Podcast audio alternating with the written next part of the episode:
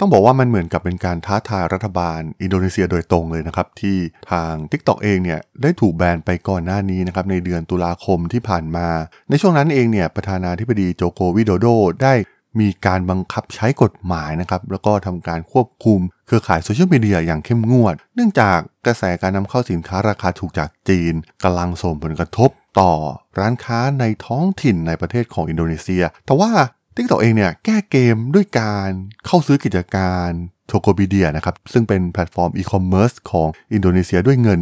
840 ล้านดอลลาร์นะครับซึ่งมันก็ทำให้ TikTok เองเนี่ยสามารถกลับมาดำเนินธุรกิจอีคอมเมิร์ซในอินโดนีเซียได้อีกครั้ง เรื่องราวเรื่องนี้มีความน่าสนใจอย่างไรนะครับ ไปรับฟังกันได้เลยครับผม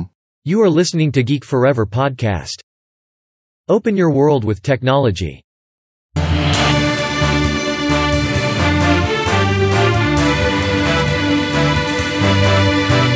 This is Geek Daily.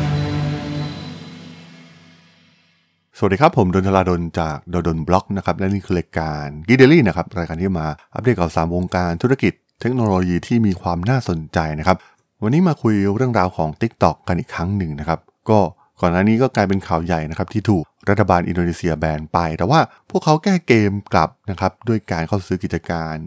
แพลตฟอร์มอีคอมเมิร์ซยักษ์ใหญ่อย่าง Tokopedia ของอินโดนีเซียนะครับซึ่งแน่นอนนะครับว่าการเข้าไปซื้อกิจการธุรกิจอีคอมเมิร์ซมันก็ทำให้พวกเขาเนี่ยสามารถกลับมาทำธุรกิจอีคอมเมิร์ซขายสินค้าได้อีกครั้งหนึ่งนะครับโอ้โห มันเป็นอะไรที่น่าสนใจมากๆนะครับ คือแม้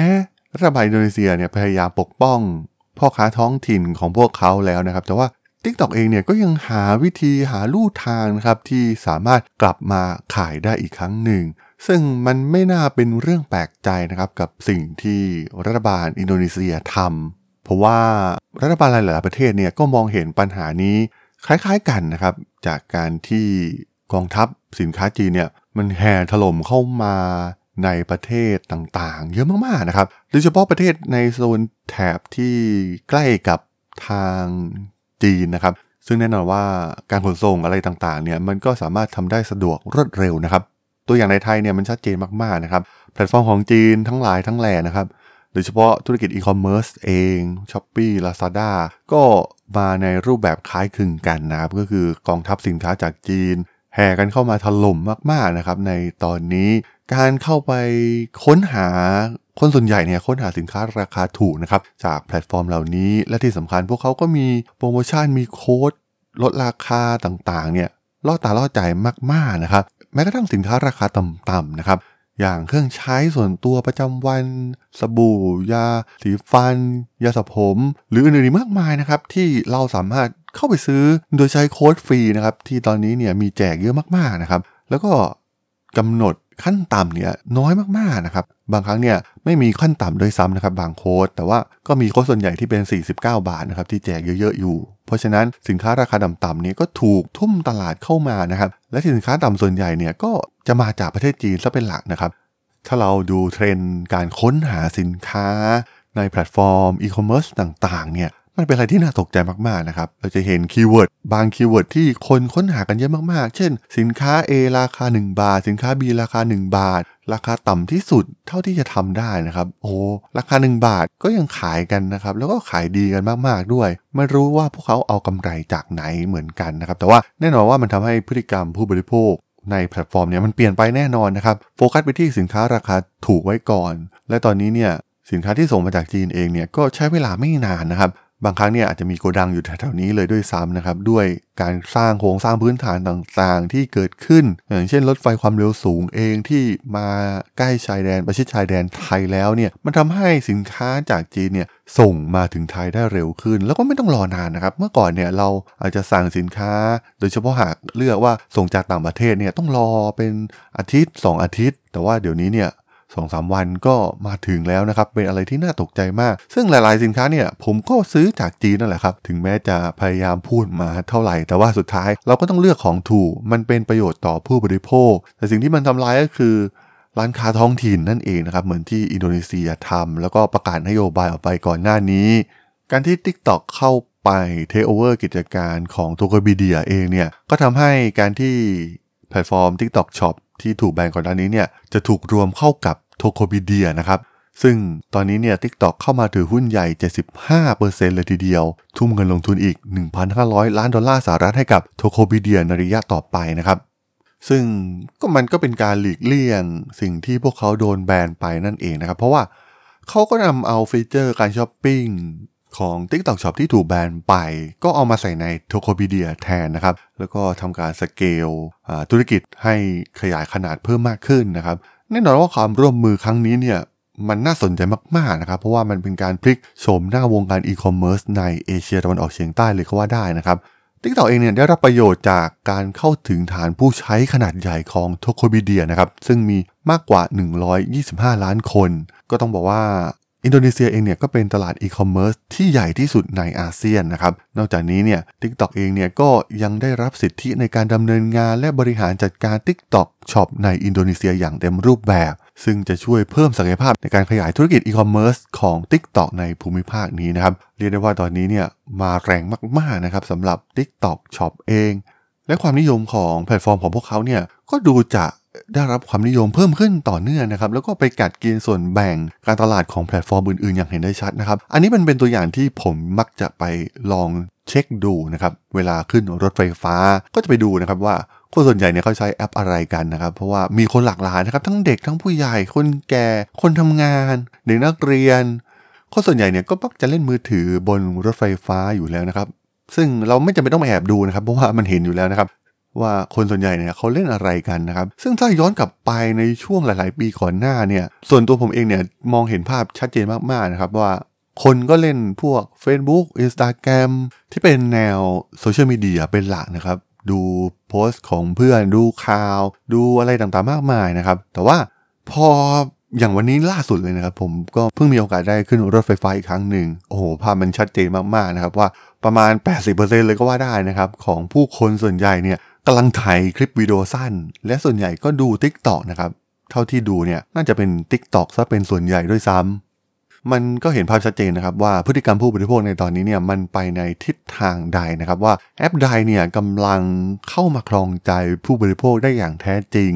มันเหลือเชื่อมากๆนะครับว่าเวลามันผ่านไปเพียงไม่นานนะครับว่าพฤติกรรมของผู้บริโภค คนใช้งานมือถือสมาร์ทโฟนส่วนใหญ่เนี่ยมันจะเปลี่ยนแปลงไปถึงเพียงนี้นะครับ ก็แน่นอนอยู่แล้วนะครับ รูปแบบ entertainment ต่างๆ ซึ่งส่วนใหญ่เนี่ยเราจะเห็นได้ว่าคนส่วนใหญ่ก็ดูคลิปขำๆดูเรียกเสียงหัวเราะคลายเครียดนะครับ ซึ่งแน่นอนว่าบางคนเนี่ยชีวิตประจำวันมันก็เครียดอยู่แล้วนะครับ ก็อยากดูอะไรที่มันคลายเครียดบ้าง ซึ่งบางแพลตฟอร์มอย่าง Facebook Twitter อะไรทำนองนี้เนี่ยมันอาจจะแนว toxic เยอะไปหน่อยนะครับทำให้แพลตฟอร์ม entertainment ก็ได้รับความนิยม เพราะฉะนั้นมันส่งผลกระทบต่อเนื่องไปยังรูปแบบของ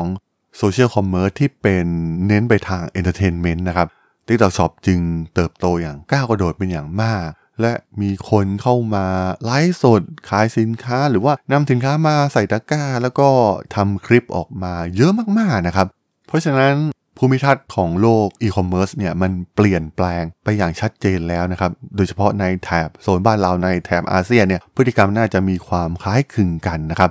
แต่แน่นอนนะครับว่า พวกเขาเองเนี่ยไม่ได้หยุดอยู่แค่นั้นนะครับ พวกเขากำลังทำรูปแบบเดียวกันนี้เนี่ยกับทุกๆประเทศนะครับ พยายามเปิดตัวในยุโรป ในอเมริกาเอง แม้จะโดนต่อต้านอยู่บ้างนะครับ อย่างเช่นการเข้าไปในสหราชอาณาจักรนะครับ บางครั้งเนี่ยสินค้ามันก็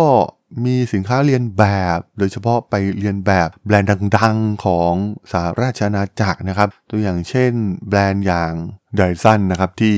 แน่นอนว่ามันเป็นแบรนด์ ของประเทศอังกฤษด้วยซ้ำนะครับ แต่ว่าถูกถล่มจากสินค้าเรียนแบบจากประเทศจีนนะครับ แล้วก็ขายราคาถูกกว่ามากๆนะครับ มันทำให้รัฐบาลรวมถึงผู้คนในฝั่งยุโรปเองที่มองเห็นว่าแบรนด์ของพวกเขาเนี่ยกำลังถูกรุกรานโดยประเทศจีนนะครับ ก็ทำให้เกิดปัญหากัน ซึ่งแน่นอนนะครับว่ารัฐบาลอินโดนีเซีย รวมถึงรัฐบาลอีกหลาย ๆ ประเทศ ก็น่าจะเห็นปัญหาเหล่านี้เช่นเดียวกัน ผมไม่แน่ใจว่าประเทศไทยเนี่ยจะมองเห็นบ้างหรือไม่นะครับ เพราะว่าในท้ายที่สุดเนี่ยแบรนด์หลาย ๆ แบรนด์นะครับก็จะถูกเรียนแบบสินค้าไปนะครับ แม้สินค้านั้นจะผลิตได้ในประเทศไทยเองก็ตามนะครับ แต่ว่าสุดท้ายเนี่ยพวกเขาก็สามารถผลิตสากระเบือยันเรือรบได้อยู่แล้วนะครับในประเทศจีนแล้วก็สามารถทำราคาได้ถูกกว่ามาก ๆ เพราะฉะนั้นมันก็ต้องมีนโยบายที่คอยจำกัดสิ่งเหล่านี้บ้างนะครับ เพราะไม่งั้นเนี่ยมันก็จะถูกดาหน้าถล่มมาเรื่อยๆนะครับ ซึ่งแน่นอนว่ามันเป็นผลดีต่อผู้บริโภคอยู่แล้วนะครับ ได้สินค้าราคาถูก คุณภาพก็อาจจะดีบ้าง ไม่ดีบ้าง ปะปนกันไปนะครับ แต่ว่าปัญหาก็คือพ่อค้า แม่ค้าที่เป็นคนในท้องถิ่นโรงงานอุตสาหกรรมในท้องถิ่นเองเนี่ยผมว่าตอนนี้ในประเทศไทยเนี่ยก็โดนหนักมากๆนะครับหลายๆ โรงงานเนี่ยก็ต้องปิดกิจการไปนะครับตามข่าวที่ออกมา แม้มันจะไม่เห็นภาพชัดนะครับ เพราะว่าพวกเขาก็ไม่ได้ออกมาเรียกร้องพร้อม ๆ กันนะครับ แต่เทรนด์ที่เกิดขึ้นเนี่ยมันชัดเจนมากๆนะครับว่ามันจะเกิดแบบนี้ทั่วไปทั้งโลกนะครับมันไม่ใช่เพียงแค่ในโซนอาเซียน หรือว่าในหลาย ๆ ประเทศที่เคยเกิดขึ้นก่อนหน้านี้นะครับ เพราะว่าจีนเองเนี่ยฉลาดนะครับก็มีการวางนโยบาย ฝั่งรัฐเองเนี่ยก็ทำงานโดยเฉพาะเรื่องของการเจรจาการค้านะครับให้สินค้าราคาต่ำๆไม่ต้องเสียภาษีนะครับแม้กระทั่งในสหรัฐอเมริกาเองเนี่ยก็มีสินค้า ราคาถูกแบบนี้นะครับส่งผ่านไปรษณีย์ของอเมริกาเนี่ยเข้าไปได้แบบแทบจะไม่เสียภาษีเลยด้วยซ้ำนะครับ คล้ายๆในประเทศไทยก็ไม่เกินพันห้าก็ไม่ต้องเสียภาษีนะครับ เพราะฉะนั้นมันเป็นช่องโหว่ที่สำคัญมากๆ ในการดาหน้าเข้ามาถล่มของสินค้าจากประเทศจีน แม้อินโดนีเซียเนี่ยก็พยายาม พวกเขาพยายามแล้วนะครับ พยายามปรับนโยบาย พยายามใช้กฎหมายควบคุมไม่ให้ TikTok หรือว่าแพลตฟอร์มจากจีนเนี่ยพยายามที่จะมาทำร้าย ร้านค้าในท้องถิ่นของพวกเขา แต่ว่าสุดท้ายพวกเขาทางฝั่งแพลตฟอร์มเองเนี่ยก็สามารถหาช่องนะครับ โลกเป็นโลกเสรีอยู่แล้วนะครับ เขาสามารถเทคโอเวอร์กิจการใครก็ได้นะครับ ถ้าเงินถึง เพราะฉะนั้นมันก็เป็นโจทย์ที่น่าสนใจนะครับ แม้พยายามที่จะปกป้องแล้ว แต่สุดท้ายก็ไม่สามารถปกป้องได้อยู่ดี หรือสุดท้ายเราก็ต้องยอมนะครับว่าโลกมันเปลี่ยนไปแล้วนะครับ ทุกคนก็ต้องยอมรับสภาพสิ่งที่เกิดขึ้นเหมือนอย่างที่เกิดขึ้นในประเทศอินโดนีเซียนั่นเองครับผม สำหรับเรื่องราวของ TikTok Shop ใน EP นี้ ผมก็ต้องขอจบไว้เพียงเท่านี้ก่อนนะครับสำหรับเพื่อนๆที่สนใจเรื่องราวทางธุรกิจเทคโนโลยีและวิทยาศาสตร์ใหม่ๆที่มีความน่าสนใจก็สามารถติดตามมาได้นะครับ ทางช่อง Geek Forever Podcast ตอนนี้ก็มีอยู่ในแพลตฟอร์มหลักๆ ทั้ง Podbean Apple Podcast Google Podcast Spotify YouTube แล้วก็จะมีการอัปโหลดลงแพลตฟอร์ม Blockdit ในทุกๆ ตอนอยู่แล้วด้วยนะครับ ถ้ายังไงก็ ฝากกด Follow ฝากกด Subscribe กันด้วยนะครับ แล้วก็ยังมีช่องทางหนึ่งในส่วนของ Line แอดที่ a d t r a d o n t h a r a d h o l สามารถแอดเข้ามาพูดคุยกันได้นะครับ ผมก็จะส่งสาระดีๆ พอดแคสต์ดีๆ ให้ท่านเป็นประจำอยู่แล้วด้วยนะครับ ถ้าอย่างไงก็ฝากติดตามทางช่องทางต่างๆ กันด้วยนะครับสำหรับใน EP นี้เนี่ยผมต้องขอลากันไปก่อนนะครับ เจอกันใหม่ใน EP หน้านะครับผม สวัสดีครับ